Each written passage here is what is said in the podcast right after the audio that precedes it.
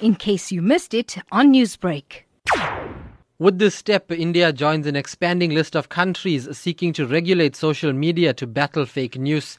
But digital rights activist Nikhil Pahwa told an online debate he too believed it was just an excuse. It's just the first part of the process. Digital media makes this government really nervous and because they don't have much any control over what we say online. So I would rather have the freedom of speech and the lack of registration of my business as a media entity with the government because it gives them fewer levers to control us with. This particular move is essentially a means of trying to regulate digital media, digital news media. My question is how do you even define digital news media?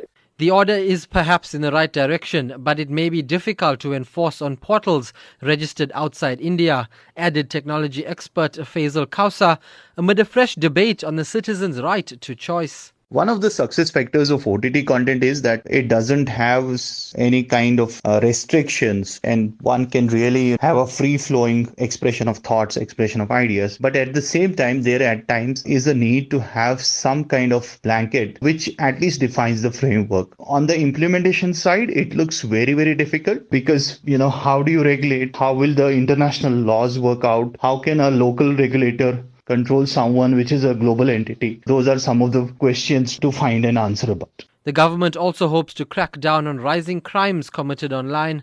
But Dhanya Rajendran, a co founder of an internet based news portal, argued the order was clearly designed to curb free speech and invade users' privacy rights every government has this anti-fake news task forces. They have at least 20 to 25 cops, uh, officers as part of these task forces.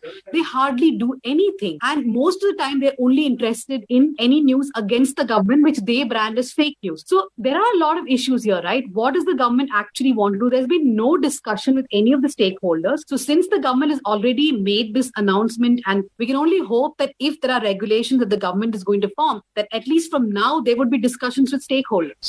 The step followed a campaign by right wing groups to bring Netflix and Amazon under censorship rules meant for television and film. Technology pundits also wondered if the regulation could be used to discipline international news services that do not fall in line with policies of the Indian government. That report by our South Asian correspondent, and I'm Tashlan Naidoo in Durban.